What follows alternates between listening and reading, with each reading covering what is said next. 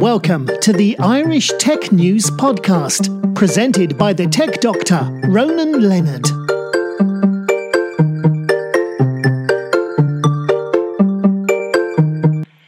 Hi, good morning. Welcome to today's Irish Tech News Podcast. Today I am talking with Stephen Bowes, Head of Technology at BSI. Good morning, Stephen. How are you doing? Good morning, Ronan. Very well, thank you. Good, thanks. Uh, can you first of all tell me uh, what you do with Technology at BSI? No problem at all. So, so BSI, as most people will be aware, BSI has been around for quite a long time, British Standards Institution, and uh, it's most famously known for, for standards and for certification around products and services. Um, what we do in the cybersecurity and information resilience team is we ensure we help our organizations um, achieve a state of information resilience. So what that means is basically ensuring that they're looking after their cybersecurity services, they're managing their information and privacy requirements, and they're training up their staff and, ensure that they are security aware and, and compliant. Um, so my role within, within the uh, cybersecurity information resilience team is to identify new and emerging technologies, uh, basically horizon scan to make sure we, are aware of the technologies that are coming on board. One of the one of the challenges we see in the industry is there's so many technologies coming on at a rapid rate and trying to keep up with those. So we do a lot of that, that heavy lifting for our clients. And then what we do is once we've identified some really good technologies that solve a lot of problems for our clients, we, we go to market with them we, we, we reach out to our clients, we explain what the technologies are. And indeed, if they're really good, we'll probably use them ourselves to meet some of our own internal challenges. So, really, just ensuring that we're ahead of the game in terms of the technology space and making sure that our clients are informed correctly as well to make sure that they achieve a state of information resilience. Yeah, and I guess GDPR made it for you guys a lot easier because you had rules they had to follow that were specific. And in GDPR? Yeah. Yes, indeed. And, you know, GDPR is so broad and it's been talked about so much, but some of the key challenges that uh, we've seen with businesses has been around a couple of key elements of the GDPR. One of them has been around DSARs, which are uh, data subject access yeah. requests. And, and what we've found is with, with the, the growth, as everybody knows, has been an incredible growth of data over the last number of years. The, the, just look at your own personal, people's personal devices, the iPhones, yeah. the laptops, they're coming with greater, greater capacities. So there's a greater amount of data being stored. And then what happened was GDPR came in in 2018, obviously, and uh, people were subject, company organizations were subject to access requests. So people could say, "Can you give me all the information about myself?" And suddenly they realized they had a data challenge because they had to go into their into their data space and figure out, you know, where's our data, what do we need to collect, and we had to, they had to do it in a time frame. Um, and if they didn't do it in a time frame, there was penalties.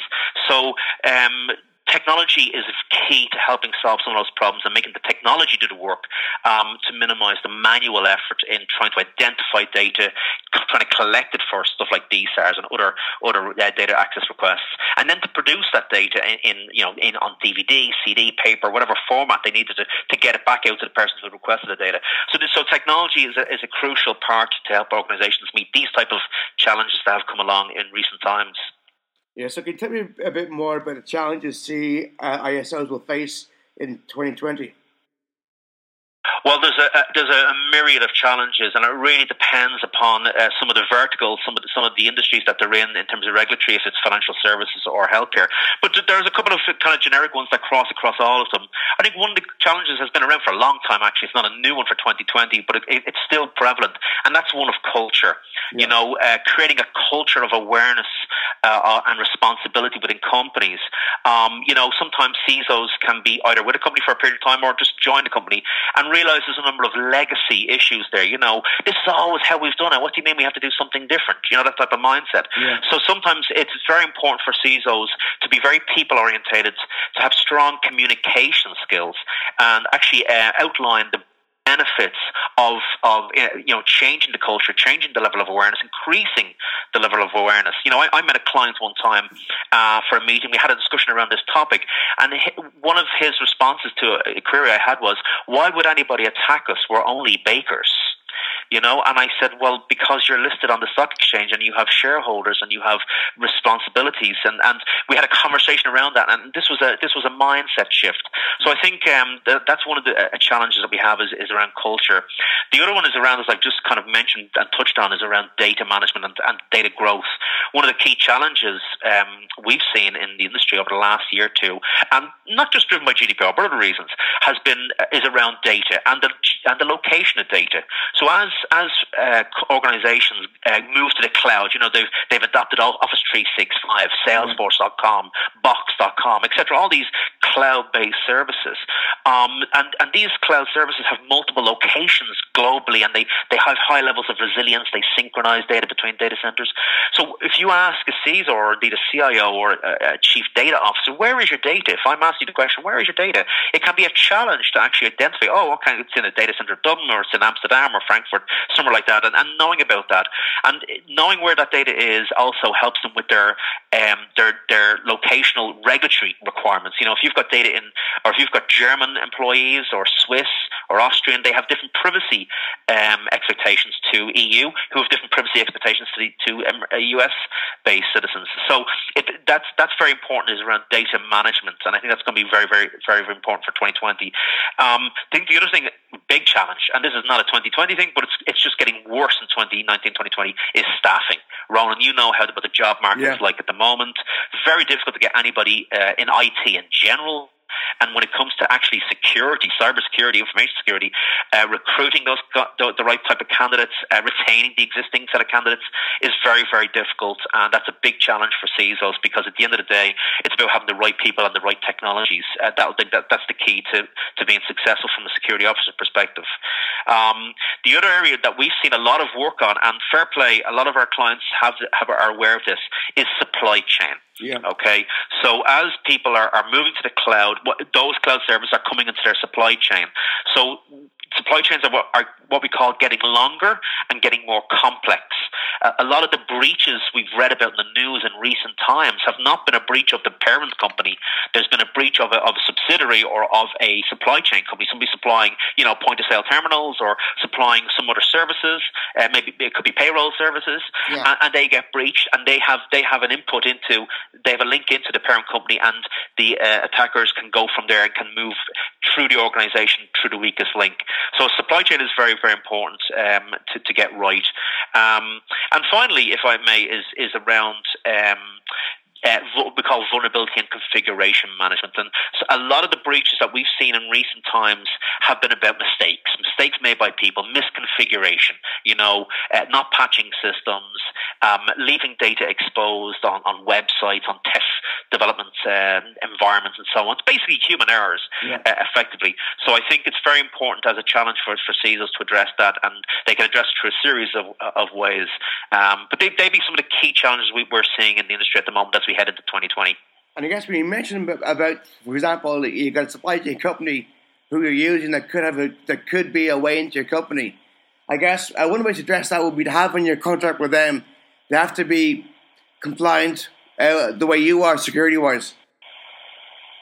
Yeah, absolutely. So one of the ways you can address the supply chain piece is to have a really comprehensive onboarding process. Okay, yeah. and, and, we've seen a lot of our clients have are beginning to do this. Uh, uh, they have developed very good and complex security questionnaires, which get sent out to the suppliers to be filled out and then to be evaluated. Um, so we, we would recommend to our clients if, if somebody wanted to build a questionnaire, they can obviously build it from scratch and ask them their, their own series of questions.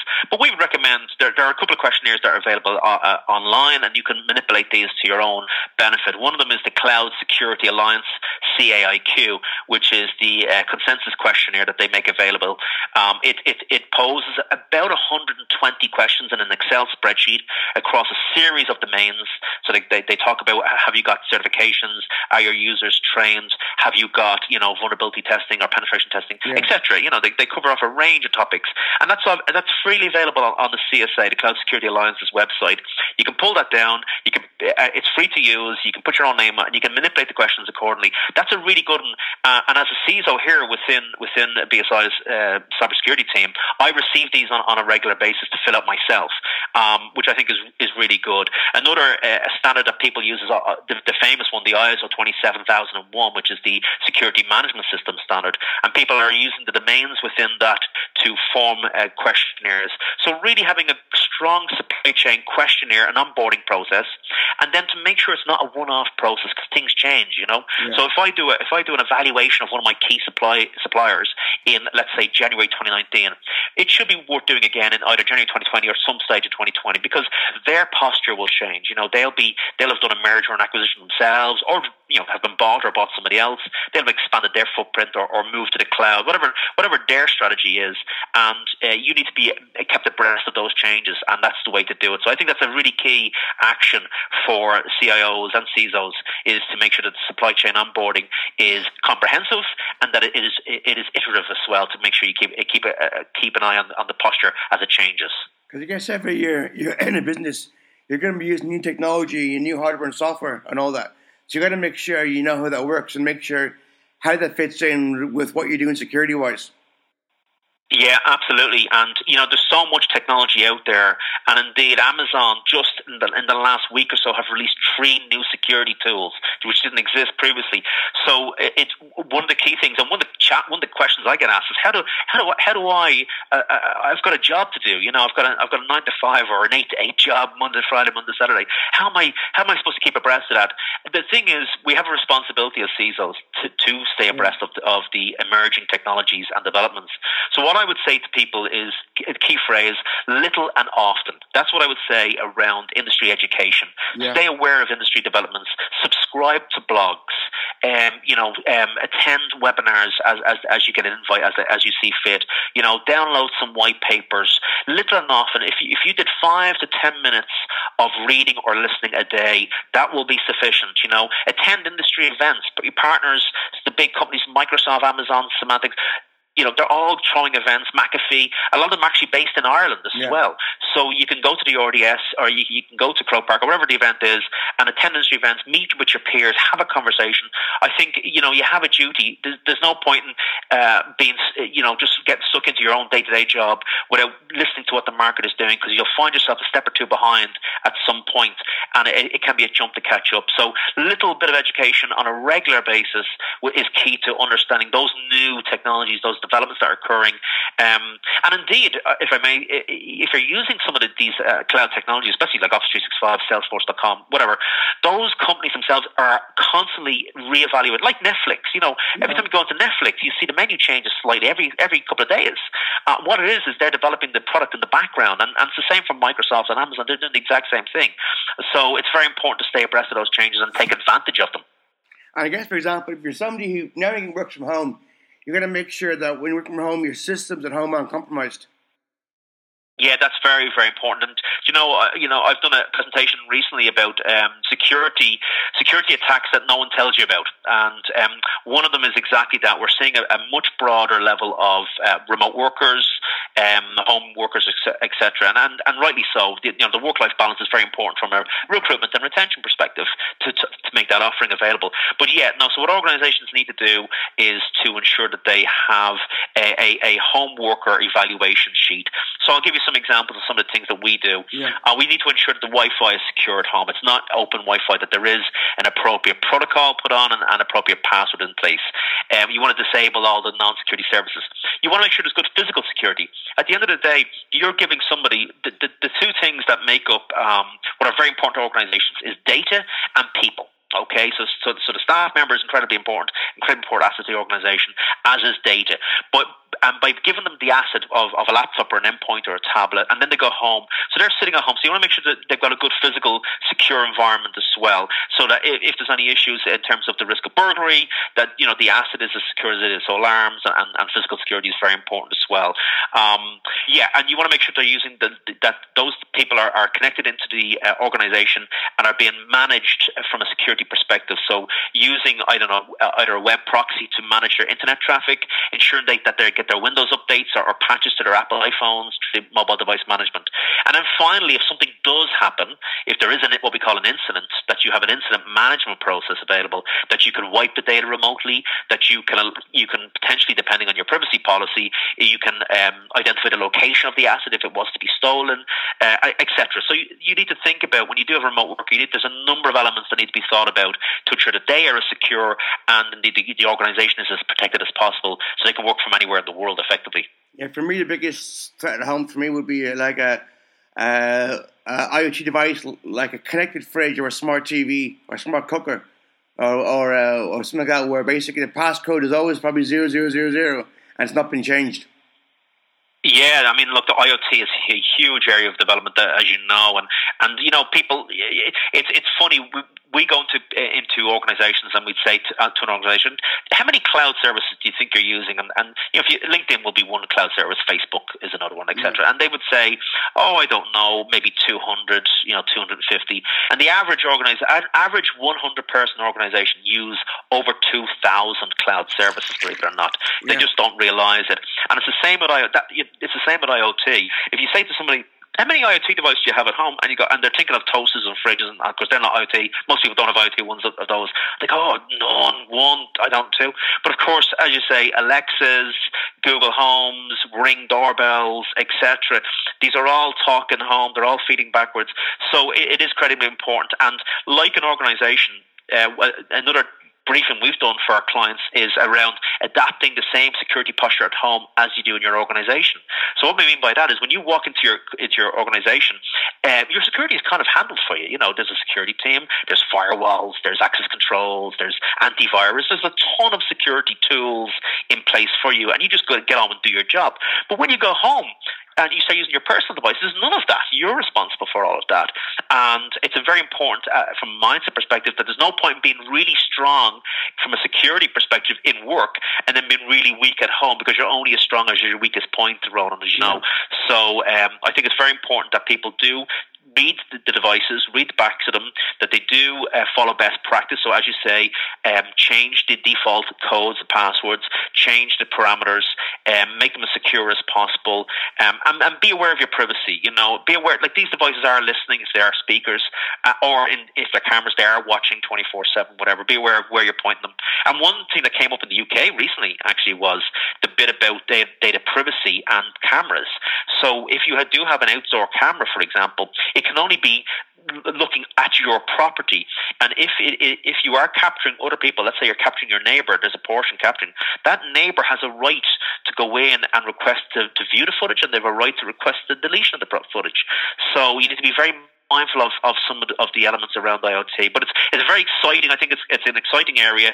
I think it's going to be very uh, interesting from a um, healthcare perspective, yeah. uh, from an emergency services perspective, from and from uh, a connectivity perspective in terms of you know you can you can set alarm from home, you can order food, you can put the heating on from home on your way home on the bus, on the train, whatever. I think it's got very exciting developments. But as, as with every, all new technologies, with these in, with these exciting developments, there's also a number of risks, and they just need to be managed by people.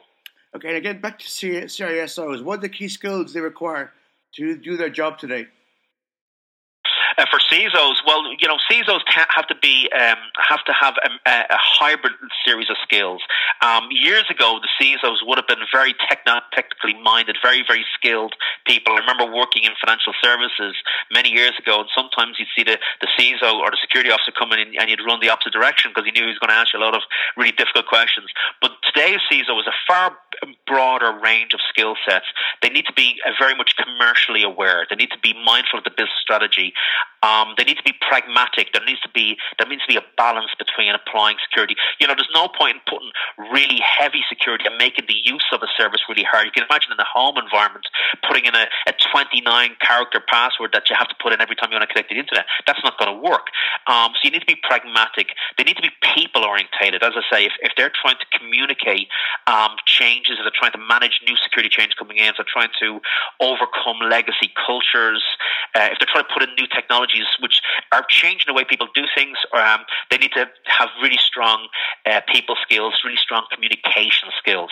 So very much becoming a, a, a, very much a trusted advisor within the company, being someone who has the company's best interests at heart, is communicating the need for these security changes, and is staying on top of the game. Is, is iter- uh, you know has an iterative plan year on year, adapts to new technologies, and basically um, um, you know if you think of companies who are, if you do this job right uh, and you make security a backbone of your strategy, it becomes a unique selling point for your company. If you're trying to win a, win a contract with another company, if you're trying to uh, do a tender, and you have a really strong security posture, if you're certified, if you've got really strong incident management and a strong uh, security program, it's going to make a big difference in the decision making process, you can imagine, for um, customers who are trying to sign contracts or offer you business. So I think that, that they're the skills that need a really a broad range of hired skills in, uh, for today's CISOs. And I guess this time of the year is the kind of year when they're going to need them more than ever because everyone's kind of lax because it's Christmas time. Yeah, absolutely. So this is, you're absolutely right, and you know, you know, if you adopt the security posture in, in your at a personal environment. So if you're working in retail right now, everything's getting really busy. You know, I remember talking to friends of mine who worked in, in the gambling industry, and they would tell you know they get really busy around the Easter races or, or the World Cup or, or whatever. So at Christmas time, obviously it's retail yeah. uh, primarily and banks. So uh, you're absolutely right. When you get that increased volume of transactions uh, in that space, it's it's even easier for a hacker to, to insert themselves in that in that kind of background noise and hide amongst that traffic.